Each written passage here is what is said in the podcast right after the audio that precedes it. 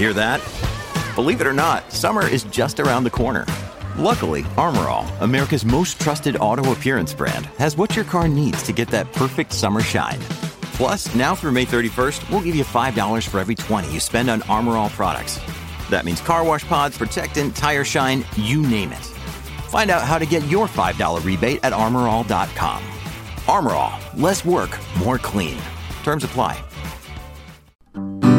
You're listening to a flash briefing from MLive with your host, Jessica Shepard.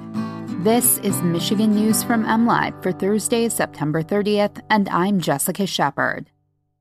Governor Gretchen Whitmer signs a state budget after bipartisan negotiations. Ford overlooks Michigan as a location for new electric plants, and higher holiday rates are coming to your post office.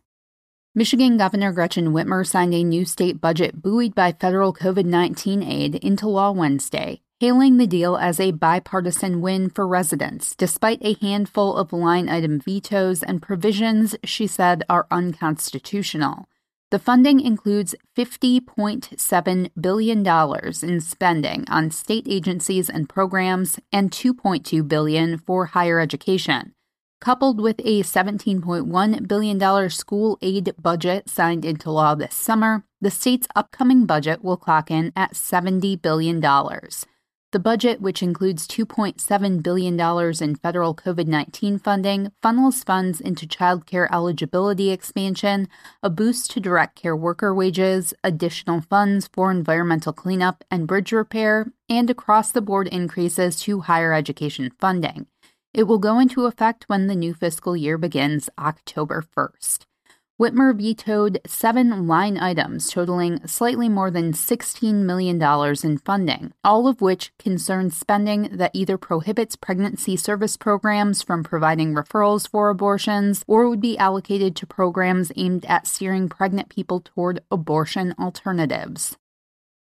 Detroit may be the Motor City, but Blue Oval City is being built in Tennessee. Ford is investing $11.4 billion and creating 11,000 jobs at new plants in Tennessee and Kentucky, which will build F Series pickups and electric vehicle batteries. The Dearborn based automaker has invested heavily in Michigan facilities in recent years, but is catching heat for going south to build these, quote, mega sites, as Ford calls them.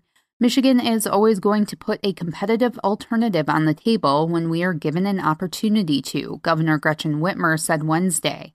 I'm always looking to make Michigan more competitive and always eager to put solutions on the table, but we need a real opportunity to do that, and that really wasn't the case here, she said. This is Ford's biggest investment ever, Ford President and CEO Jim Farley said in a news release.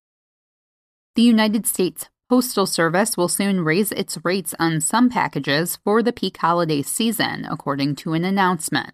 Peak season pricing will be in effect from October 3rd through December 26th and will affect prices on some commercial and retail domestic competitive parcels, Priority Mail Express, Priority Mail, First Class Package Service, Parcel Select, USPS Retail Ground, and Parcel Return Service. The rate hikes are aimed at bringing USPS in line with competitive practices while providing the agency with revenue to cover extra costs related to peak season volume surges. The increased rates will range from 25 cents to $5, depending on the type and size of mailings during the peak season window. You can always find the latest Michigan news by visiting mlive.com and make sure to check us out on Facebook, Instagram, and Twitter. If you like listening to podcasts, we have a bunch of them for you at mlive.com slash podcasts. We'll be back here tomorrow with more Michigan news from MLive. Thanks for listening and have a great day.